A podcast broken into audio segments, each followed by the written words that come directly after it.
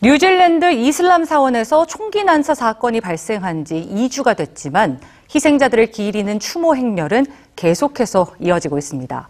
뉴질랜드 시민들은 종교와 인종을 초월해 폭력에 맞서 연대를 다짐하고 있습니다. 자세한 소식 뉴스G에서 만나보시죠.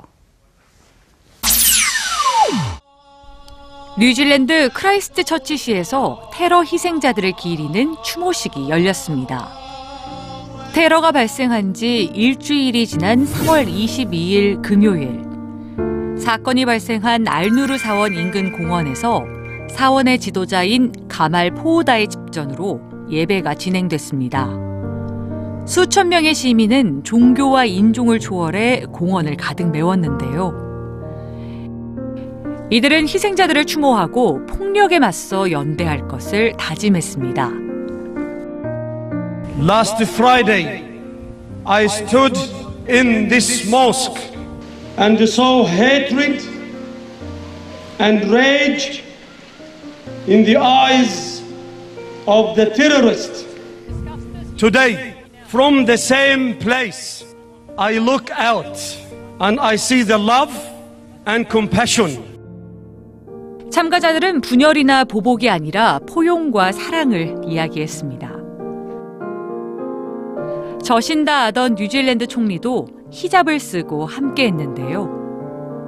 The Prophet Muhammad sallallahu alaihi wasallam said, "The believers in their mutual kindness, compassion, and sympathy are just like one body.